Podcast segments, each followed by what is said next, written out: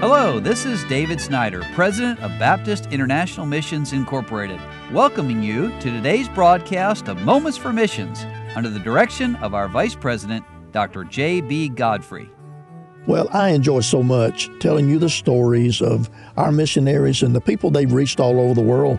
By the way, every story I've told last week and so far this week, I've been to those countries. Uh, some of these people I met, and it's just wonderful to be able to share this news. And today I want to tell you about some of my favorite people, Doug and Becky Sisson. And they say, talking about their country, the Philippines, it's been an amazing journey. And Brother Sisson says, when my wife Becky and I surrendered to come to the Philippines in 1994, we never dreamed how God would guide and bless. Many things have happened that a dream could never explain. We want to be very careful not to take any glory.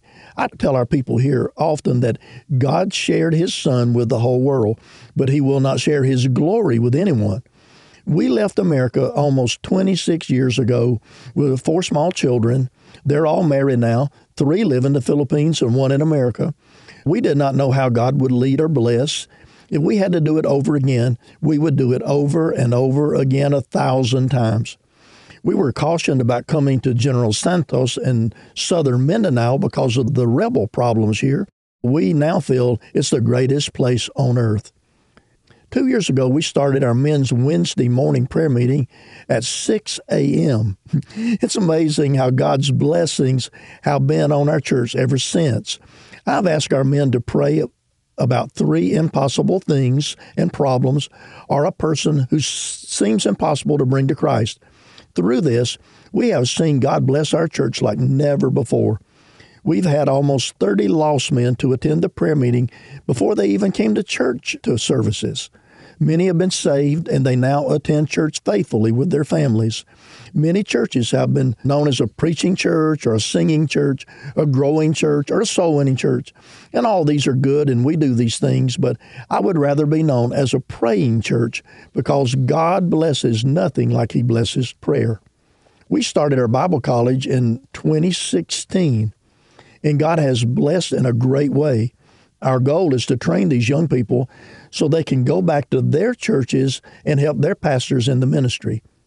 For the last two years, there have been no face to face schools or colleges open on Mindanao. God has been so good to us to allow us to keep our Bible college open. We have not allowed the students to go home except for a few times during the year, and God has protected us from many problems. In this past year, we had 140 college students with nine deaf. The students come for free. It only costs them about $4 each to eat for a week. We also have a Bible Institute for the last 22 years. We have 35 students in it this year. And then, of course, we've had shipments of Bibles and gospel tracts coming in. Many pastors ask if we have Bibles. One of the greatest needs on Mindanao is Bibles and tracts. We also are helping pastors with study helps and Sunday school material. We have two 20 foot containers we use to store Bibles and gospel tracts. Pastors will come from four or five hours away to get tracts. They'll load their trucks down with Bibles and tracts and give them out to pastors in their area who have no tracts or Bibles. God has been so good to us by allowing us to help those have their own Bibles and tracts.